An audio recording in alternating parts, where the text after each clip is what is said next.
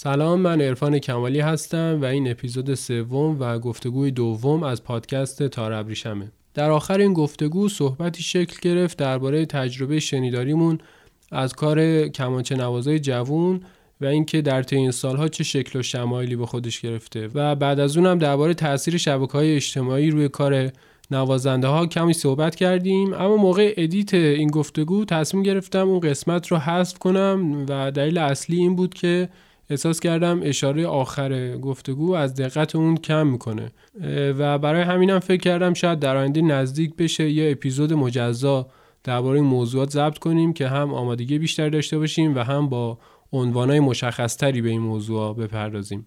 اما خب جای این قسمت حذف شده با یه چیز بهتر پر شد و اون اینکه در طول گفتگو با پیام درباره یکی از رنگ هایی که توی جشنواره جوان 13 هم نواخته بود صحبت کردیم و من خواهش کردم که اگر میشه اون قطعه رو دوباره با کیفیت بهتر و به صورت کامل بازنوازی کنه و به نظرم بهترین قسمت این گفتگو شد. این قطعه رو در آخر اپیزود می‌تونید بشنوید.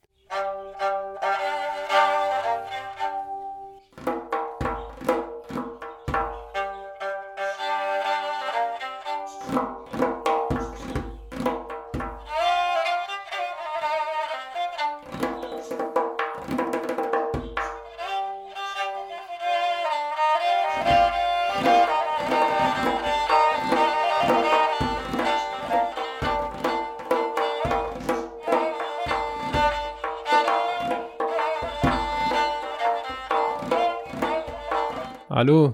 سلام عرفان سلام چطوری؟ خوبی ممنونم مرسی. قربونت وقتت بخیر. همچنین ممنونم. خب چه خبرها سلامتی. دانشگاه چه دانشگاه تموم شد دیاره آره؟ من که دیگه سال 99 آخر سال 99 بود که دیگه ارشدم هم دفاع کردم و تموم کردم دانشگاه رو. آره بعدش دیگه درگیر کارهای دیگه هم بودم و سربازی و مشکلات همیشگی. خب که اینطور. حالا من با خودم فکر کردم که از به قول معروف اول اینکه موسیقی برات شروع شد یه مقداری صحبت کنیم این خط پیگیری تو توی موسیقی رو یه بار با هم مرور کنیم. اما بعد مثلا جالب بود برام که شما تو پدرام هیچ روز غیر موسیقایی نداشتین توی عمرتون. یعنی از موقعی که تو خونه بزرگ داشتین می‌شدین موسیقی در جریان بوده. آره یه جورایی. بعد چطوری پیش یعنی از چه سالی چه از چه سنی ساز زدن و تصمیم گرفتی شروع کنی. دیگه از حالت مخاطب و شنونده خارج بشین ببین ما خب بچه که بودیم یعنی زیر هفت ساله یعنی هنوز مدرسه نمی رفتیم به خاطر اینکه پدرم هم موزیسین بود و حالا کار خوانندگی می‌کرد ستار می‌زد. اون زمان خب فضای موسیقی برای ما خیلی آشنا بود و از همون بچگی هم یعنی زیر هفت سال یادمه که بابا دستگاه های موسیقی رو کار می‌کرد. به ما توضیح می‌داد اسمشون چیه و از همون موقع گوش ما داشت آشنا می‌شد با این فواصل با موسیقی ایرانی. اما خب یه جورایی تو ناخودآگاهمون می‌رفت دیگه. ما اون موقع آگاهیش رو نداشتیم و خب مثلا کلیپایی داریم از بچگیمون که ما مثلا با اسباب بازی هم یه چیزای شبیه ساز درست می‌کردیم ادای ساز زدن رو در می آوردیم من ادای ویولون رو در می آوردم برادرم یه چیز شبیه پیانو در می آورد و خلاصه عاقبتمون هم همون شد. برادرم پیانو زد من کمانچه و ویولون زدم یه دوره ویولون زدم و خیلی برای خودم جالب بود برای خانواده‌مون جالب بود همچین اتفاقی. و دیگه بعد از اینکه ما اومدیم تهران یعنی ما از هفت سالگی دیگه تهران بودیم کلا مدرسه که می‌رفتیم یه مقداری هم تمایل به موسیقی نشون می‌دادیم به خاطر اینکه بازم پدرم اون زمان کنسرواتوار کارشناسیشو داشت می‌خوند. و خب یه کیبوردی تو خونه داشتیم. پدرم مثلا شبا یادم تمرین می‌کرد. منم یه مقداری از سر بازیگوشی از اون کیبورد استفاده می‌کردم. ملودی های مختلف رو در می آوردم مثلا یه قطعه یه تصنیفی اگر میشنیدم اگر قابل اجرا روی اون کیبورد بود من میشستم در می آوردم بدون که خیلی بدونم نوتا چی و خب به مرور دیگه ما یکم دیر ولی به رفتیم موسیقی ارف. کلاس موسیقی کودک شرکت کردیم. فکر می‌کنم 8 9 سالمون بود. و یه یک سالی شاید هم نزدیک دو سال کلاس عرف رفتیم بلز و فلوت رو یاد گرفتیم. دیگه بعد از اون یه گپی افتاد بین این فاصله موسیقی کودک تا زمان هنرستان. یعنی ما دیگه مدرسه درگیر کارهای دبستان بودیم و کارامونو می‌کردیم تا اینکه رسیدیم به دوره راهنمایی. و اون زمان یادمه که پدرم دنبال این بود که ما مثلا کجا بریم چه مدرسه بریم. دنبال این بود که مدرسه متفاوتی بریم. یعنی راهنماییم رو تو حالت نرمال ادامه ندیم. یه هنرستانی بریم یا مثلا یه مدرسه فوتبالی شطرنجی تیراندازی اینا رو یادم قشنگ. و یه روز پدرم تلفن برداشته بود زنگ می‌زد. به جاهای مختلف برای مثلا تیراندازی زنگ زد برای شطرنج برای فوتبال. و هیچ کدوم از اینا یادم نمیاد دقیقا چرا ولی موفقیت آمیز نبود. یعنی نتونست یا نتونست تماس بگیره باشون یا اینکه کلا اون زمان ثبت نام نمی‌کردن. دیگه خلاصه به ذهنش رسید که خب چرا مثلا نریم هنرستان موسیقی؟ و دیگه تماس گرفت و یه ذره لینک شد و ارتباط گرفت با هنرستان. دیگه تصمیم گرفتیم که بریم هنرستان.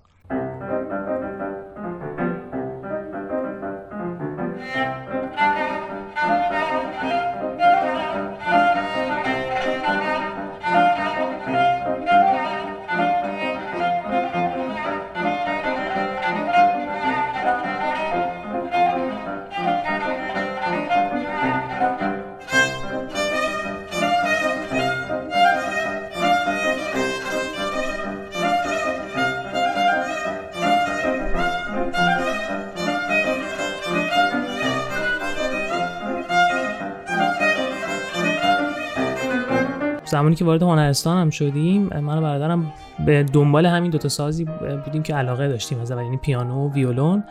ولی به دلیل اینکه ما قبلا نزده بودیم این سازا رو یعنی ما فقط موسیقی کودک کار کرده بودیم گفتن که نمیشه این سازا رو باید یا حتما زده باشین یا اینکه بریم یه ساز دیگه انتخاب کنیم به دلیل اینکه تقاضای این سازا زیاد بود.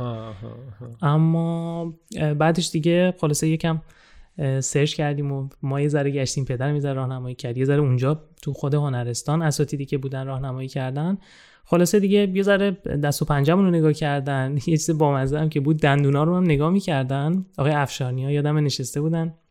آره دندونا رو نگاه می‌کردن می‌گفتن که هرکی دندونش فاصله داره بره نی. و خب حالا آره برای ما ولی اینجوری نشد. ما دندونامون فاصله نداشت نتونستیم بریم نی بزنیم. یادم انگشتای من نگاه کردن گفت انگشتات کشیده تو برو کمانچه بزن. برادر من نمی‌دونم چی شد ولی بردنش قانون. و اینطوری شد که اصلا ما رفتیم تو فضای سنتی کلا. بدون اینکه اون موقع اصلا ما بدونیم این سازا دقیقا چی یعنی. قانونو که اصلا نمیشناختیم کمانچه رو شاید یه مقدار. و دیگه اومدیم یعنی انتخاب شد سازا انتخاب کردن برامون این سازا رو. اومدیم بیرون یادم پدرم اومد دم ورودی هنرستان و پرسید که چی شد چیکار کردین؟ ما این سازا رو گفتیم. یه ذره حالا نمی‌تونم بگم ناراحت ولی کم شوکه شده بود انگار که چرا این سازا چرا مثلا اون سازایی که می‌خواستین نه چرا مثلا تار انتخاب نکردین؟ دیگه خلاصه یه ذره همین شکلی با همین سازا ما پیش رفتیم و اینجا دیگه در واقع استارت جدی بود برای ما که یه موزیسین باشیم. و حالا از اون به بعدم ماجراهایی داشتیم که تو خود هنرستان هم پیش اومد دیگه. آره. چه جالب. حالا همینطور داشتیم گفتیم هیچ چیزای مختلف به ذهن من می‌رسید. یکی این که این داستان کمانچه انتخاب کردنت که با تصمیم قبلی نبوده و اینا برای خیلی از اساتید الان کمانچه هم همین اتفاق به لحاظ تاریخی افتاده. یعنی خیلی از اینا حتی به پیشنهاد و توصیه مامرزا لطفی مثلا کمانچه رو شروع کردن. یعنی یه انگار یه اتفاق تاریخی دوباره تو نسل تو هم تکرار شده. از این بعد که تو اصلا ویولون می‌خواستی یا یک چیز دیگه ولی سر از کمانچه در آوردی آره خیلی اتفاق عجیب بود. در این حال جالب بود. یعنی الان اگه برگردم به اون روز شاید اون اون زمان خیلی ناراحت بودم از این انتخاب ولی الان ناراحت نیستم. یعنی به خاطر اینکه خب یه بازه کوتاهی من به ویولون هم رسیدم یعنی دوست داشتم ویولون بزنم. به عنوان ساز دوم تو هنرستان ویولون زدم ولی حالا به دلایلی دیگه نشد ادامه بدم و پشیمون نیستم. یعنی الان راضی ام از اینکه کمانچه زدم و خیلی به مرور باهاش ارتباط بیشتری گرفتم. بعد در ادامه چه جوری شد؟ یعنی حالا اینکه منجر به دانشگاه شد و تو هنرستان یه مقداری خب ما اونجا درگیری داشتیم سر همین انتخاب ساز. توی مثلا سال اول برادر من خیلی قاطع گفت که من قانون رو نمی‌خوام و یه چیز بامزه بگم این وسط ما جسمون خیلی درشت نبود بچه که بودیم و خب قانون ساز بزرگی بله. نسبت. اون اون زمان برای برادر من یعنی برای جسته ما خیلی بزرگ بود. و خب برادر من اصلا خوشش نیومده بود کلا نمی‌خواست بره سراغ این ساز. دیگه اصرار کرد و آخر پدر من رفت اونجا صحبت کرد و قبول کردن که پیانو بزنه. یعنی برادر من اصلا اون ابتدای مسیر بعد از فکر کنم چند ماه مسیرش عوض شد و رفت سراغ پیانو و کلا دیگه رفت موسیقی کلاسیک. اما برای من اینطوری نشد. یعنی همون یادم من بعد از اینکه برادرم پیانو رو انتخاب کرد پدرم هم بهم می‌گفت می‌گفت اگه می‌خوای تو هم بریم صحبت کنی ویولون بزنی. ولی نمی‌دونم چرا من یا لجبازی کردم یا فکر می‌کردم همین ساز اوکی. به حال به هر شکلی که بود گفتم نه همینو ادامه میدم. و دیگه تو دوران هنرستان بجز اون یک سالی که گفتم به عنوان ساز دوم ویولون زدم و حالا یه دوره هم که پیانو همه باید می‌زدن تنبک هم همینطور دیگه کمانچه شد ساز تخصصی من. اما یه مقداری خب بازیگوشی می‌کردم. تو دوران هنرستان خیلی شاید وقت نمیذاشتم تمرین نمی‌کردم. یعنی اون علاقه واقعا تو دوران هنرستان برای من شکل نگرفت. تو اون 6 سالی که هنرستانی بودم شکل نگرفت. تا اینکه دیگه بعد از فارغ التحصیلی وارد دانشگاه هنر که شدم یعنی امتحان عملی رو دادیم و دیگه وارد دانشگاه شدیم اونجا بود که به واسطه استادم آقای احسان زبیفر و حالا محیط دانشگاه و دوستان صمیمی که اونجا پیدا کردم تونستم یه ذره به کمانچه علاقه من بشم و نگاه هم یه ذره متفاوت شد. اصلا به موسیقی ایرانی به کمانچه و کلا به مسیری که من در آینده خودم می‌دیدم. دیگه اونجا بود که دیگه کمانچه رو به عنوان یه رفیق انتخاب کردم و ارتباطم بهتر شد و همینطور شد که دیگه تا پایان ارشدم من با همین ساز ادامه دادم.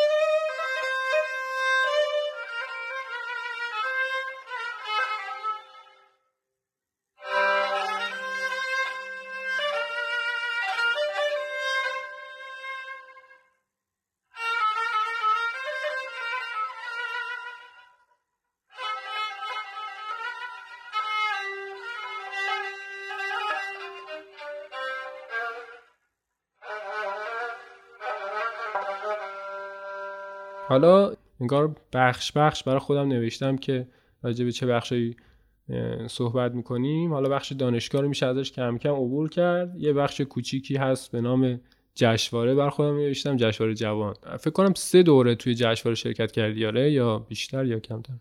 فکر می‌کنم بیشتر بوده. الان خاطرم نیست ولی فکر می‌کنم حداقل چهار دوره. یعنی چهار دوره حداقل مقام آوردم. حالا یادم نمیاد بیشتر شرکت کردم یا نه. توی جشنواره حالا من دو تا چیز باید بهش اشاره کنم. یکی اینکه تو جشنواره 13 هم فکر کنم امسال 15 هم شد داره یا 14 هم شد. فکر می‌کنم 15 هم بود. آها.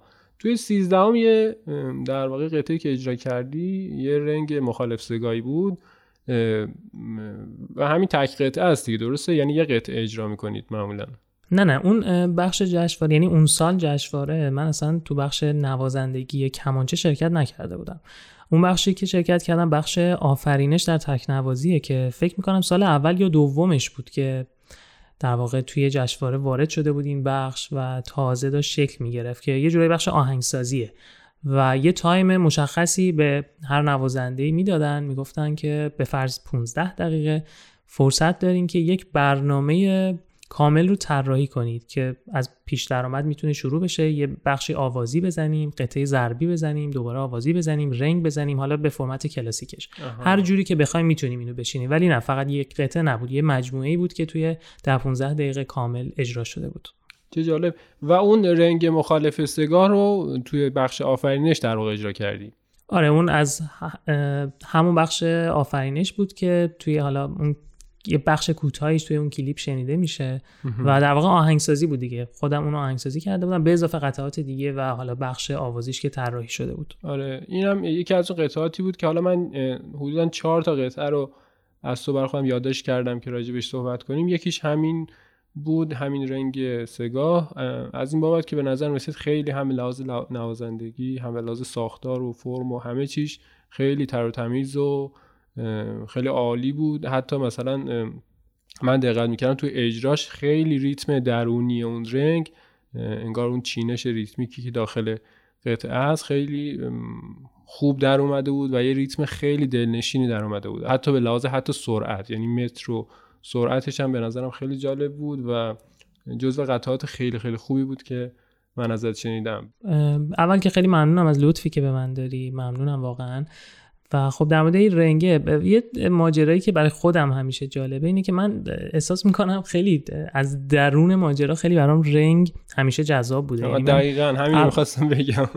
آره من وقتی که می‌خوام آهنگسازی کنم یعنی حتی اگه فکر نکنم به آهنگسازی اولین چیزی که همیشه اجرا می‌کنم رنگه به صورت ناخود یعنی بداهه و ناخودآگاه رنگ توی دستم خیلی زیاده.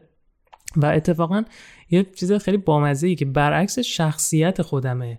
یعنی البته شاید یه جورایی من یه کم خجالتی مثلا هستم یه ذره درونگرا هم و کلا سختم خیلی تحرک داشته باشه از نظر رقص و اینا منظورم یه حرکات موزون. ولی زمانی که ساز دستمه اگر حالا مثلا تو اون کلیپ هم دقت بکنی یه مقداری اکت بدنیم حتی شاید بیشتر از حد نرماله. یعنی برای همین رنگی که اجرا می‌کنم با خود قطعه انگار من دارم میرقصم. و این خیلی برای خودم جالبه با اینکه به شدت آدم خجالتی هستم و شاید خیلی هم میگم اهل حرکات موزون و رقص نباشم ولی توی اجرای رنگ اصلا انگار از هیچی کم نمی‌ذارم دریغ نمی‌کنم که اون رنگه رو اصطلاحا موزون ترش بکنم. و خب همین باعث میشه که راحت بتونم رنگ بسازم. حالا نمی‌دونم چقدر موفق بودم ولی به حال رنگ جزو گونه‌هایی بوده که همیشه راحت میساختم و راحت پرورشش می‌دادم از نظر ملودی. توی این اجرا هم همینطور بوده. یعنی من اجرایی که طراحی کرده بودم خودم بیشتر از همه روی رنگش وقت میذاشتم و بیشتر از همه برام جذاب بوده. حالا خوشحالم که همین بخشش هم یه کلیپی ازش ساختن و در واقع ارائه کردم. من تونستم ازش استفاده کنم که بعد همونطور که گفتی توی دانشگاه حالا یه اجرایی بود. دعوت کرده بودم برای ورودی جدید نمی‌دونم چه سالی ولی اون موقع خب چون بعد از همین جشنواره بود این قطعه تو دستم بود و فکر کردم شاید جذاب باشه اجرا کنم. آره دقیقا همینی که میگی رو دقیقا به ذهن منم رسید و اتفاقا یادش کرده بودم که حتما اشاره کنم که توی فرمای مختلف رنگ رو احساس می‌کنم یک چیز بیشتری بهش داری وابستگی بیشتری نسبت به آره فرمای بهش داری. رنگ هم حالا قالب یک خیلی قالب جالبی از این بابت که اون عمق بخشیدن به ریتمش خیلی جای کار داره. یعنی یه چیزی که خیلی روی ریتم سواره و اون چینش درونی قطعه به لحاظ ریتمیک خیلی خیلی می‌تونه تاثیر بذاره تو اینکه مثلا یه رنگ خیلی سطحی در بیاد و سریع تموم بشه. اینا یه رنگی که واقعا به دل بشین و جالب آره دقیقا.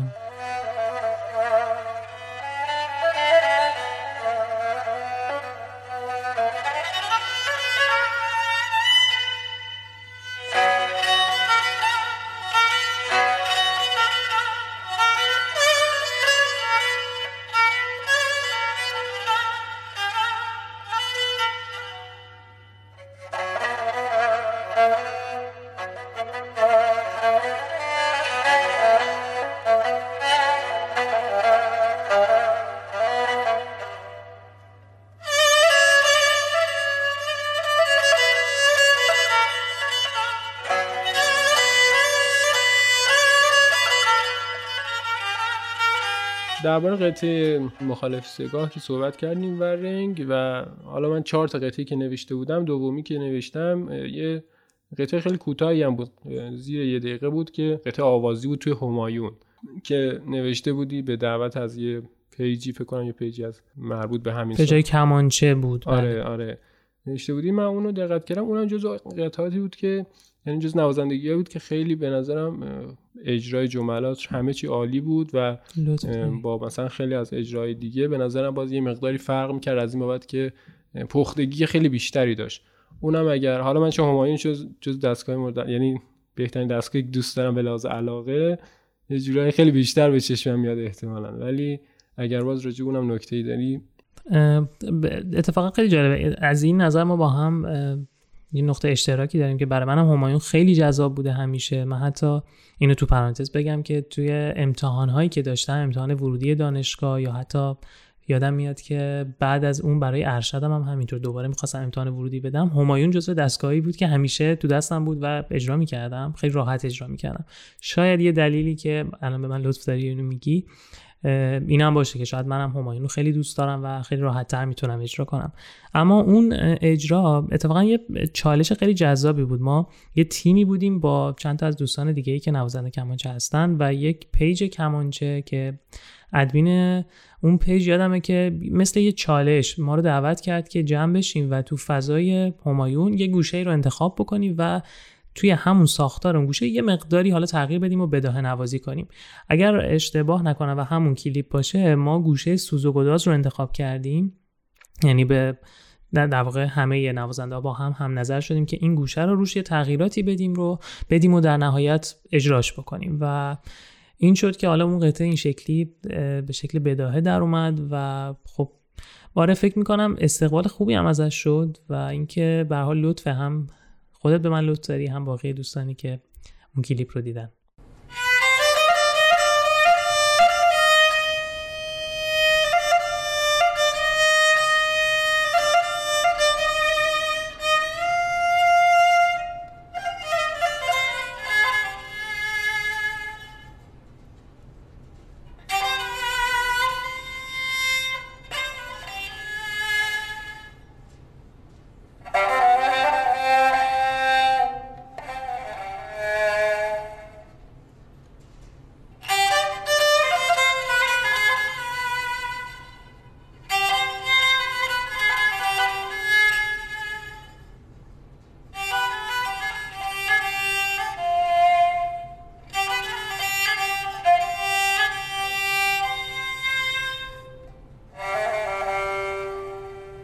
قطعه بعدی که نوشتم قطعه شوردشت هست که در واقع نوشته بودی طراحی خودت هست.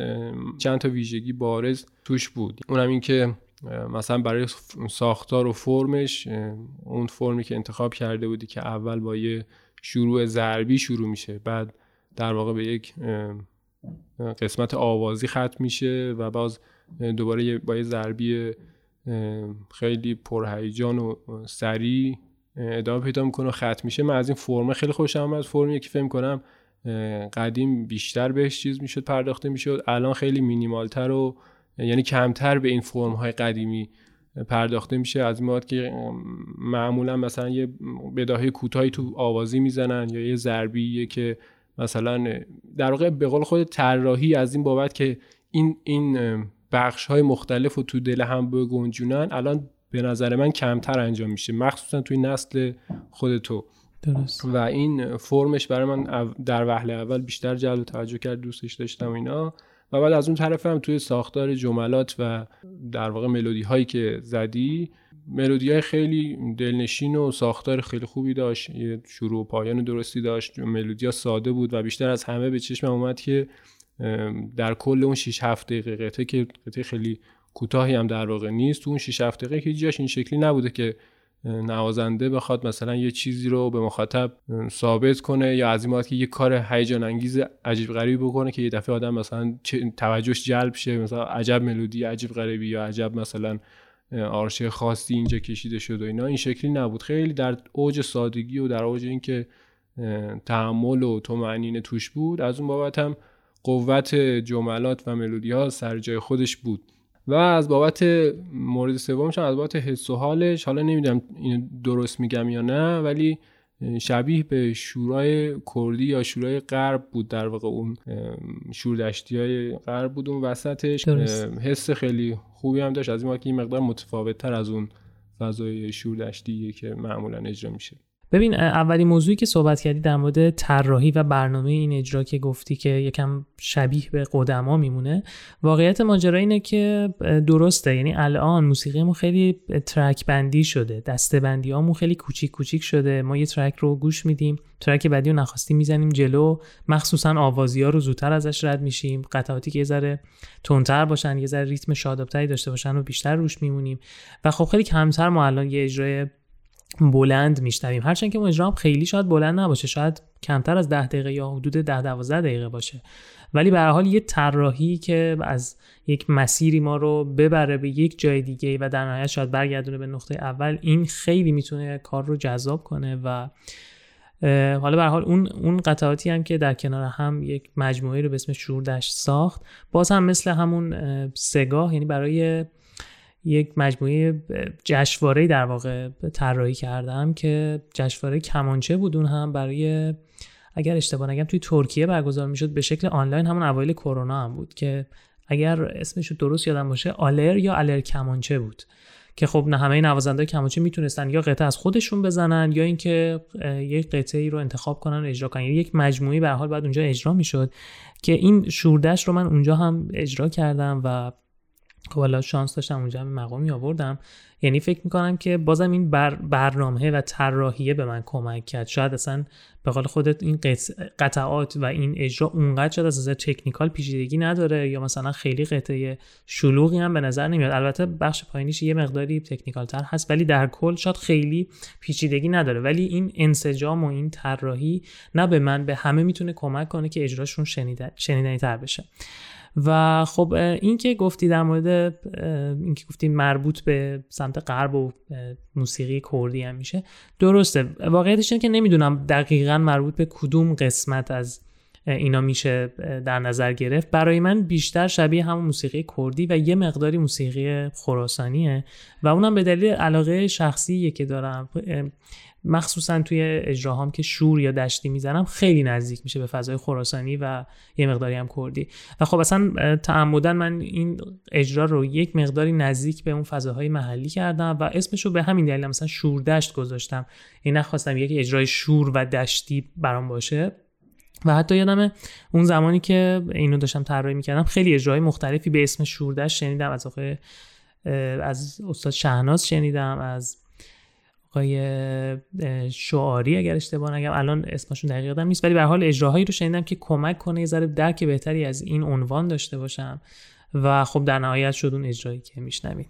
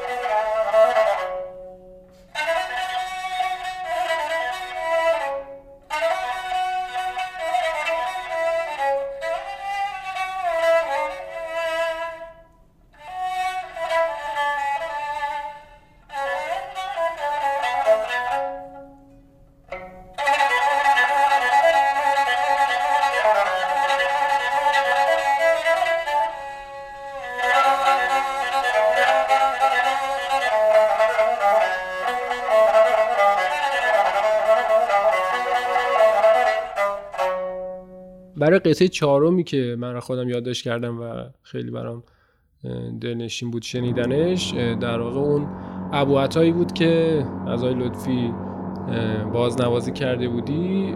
اون حواته خیلی خوبیه. حالا اجرا تو هم به نظر من خیلی خیلی خوب شد و لطف داری ممنونم. اون اجرا کلا برای من در واقع نقطه شروعی بود که بتونم با کمانچه ارتباط برقرار کنم.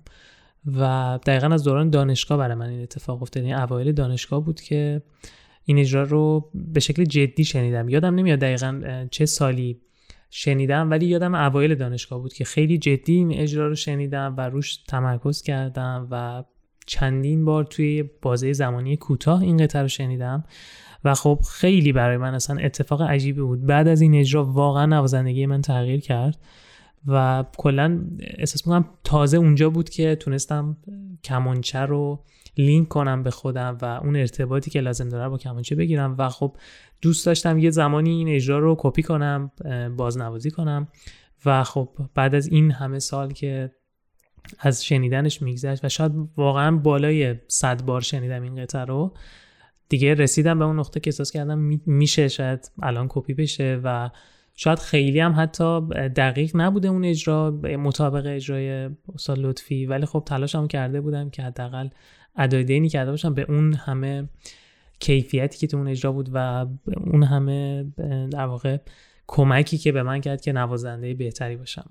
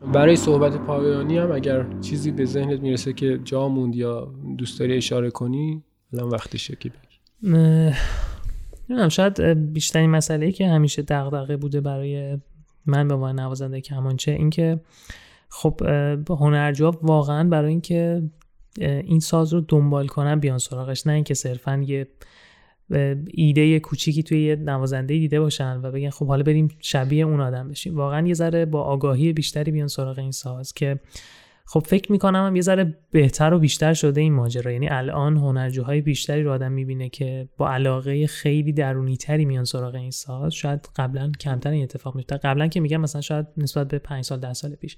یعنی یه ذره الان قضیه برعکس شده. الان بیشتر با آگاهی میان سراغ ساز. تمایل به یادگیری موسیقی بیشتر شده. باز هم نسبت به گذشته. خیلی از سازا مثل قانون می‌بینیم که خیلی بولد شده. سنتور همینطور تار یه مقداری همینطور. و کمانچه هم به نظرم جزو سازایی که الان یه استقبال بیشتری ازش میشه. و خب این جای امیدواری داره که وضعیت توی آینده ما بهتر بشه. و خب امیدوارم که حالا چه از طرف امثال من یعنی نسل ماها و چه اساتید قبل از ماها زودتر یه اتفاقی توی مسیر آموزش این ساز بیفته. واقعا ما از نظر متد و در واقع روش یادگیری این ساز ضعف خیلی اساسی داریم که خودش اصلا جای بحث های خیلی مفصلی داره. امیدوارم که واقعا میگم هم نسل ما کمتر تنبلی کنه کنیم که بتونیم یک اقدامی توی این مسیر انجام بدیم. هم اساتید قبل از ما که تجربه بیشتری دارن بتونن از این کارا امثال این کارا انجام بدن که یه ذره روش یادگیری این ساز برای هنرجو راحت تر بشه. حالا این اشاره کردی به متد آموزشی من هیچ وقت به ذهنم نرسیده بود و توجهم جلب نشده بود از این بابت که ضعف در این زمینه هست و با وجود این همه نوازنده مطرح. بازم شاید مثلا در واقع بالاخره یه انتقادی که الان تو گفتی به ذهنم رسید که اینم نکته جالبیه. میشه راجع به اینم صحبت کنیم بعدن که آره.